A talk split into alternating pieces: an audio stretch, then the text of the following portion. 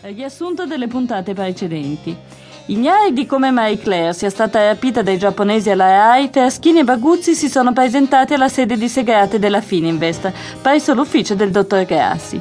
Ivi, Giorgio si è visto fare l'incarico di sceneggiare una nuova serie gialla di 300 puntate. A Francesco è stato riconosciuto il ruolo di agente, una congrua provvigione. Unica condizione, entrambi devono partire immediatamente per la Mongolia. Abbagliati dalla prospettiva di ricchezza, dimentichi dell'indagine in corso, entrambi accettano e si preparano al viaggio. Qui non si oppone neanche la madre di Giorgio, che ha ripreso segretamente la tresca con l'ex fidanzata Anacleto. Solo all'aeroporto, raggiunti da una telefonata in cui si annuncia che Marie Claire è stata rapita e si propone il suo scambio con un diario, i due capiscono di essere stati ingannati. Qualcuno li vuole togliere di mezzo. Ma perché? E soprattutto, quale diario?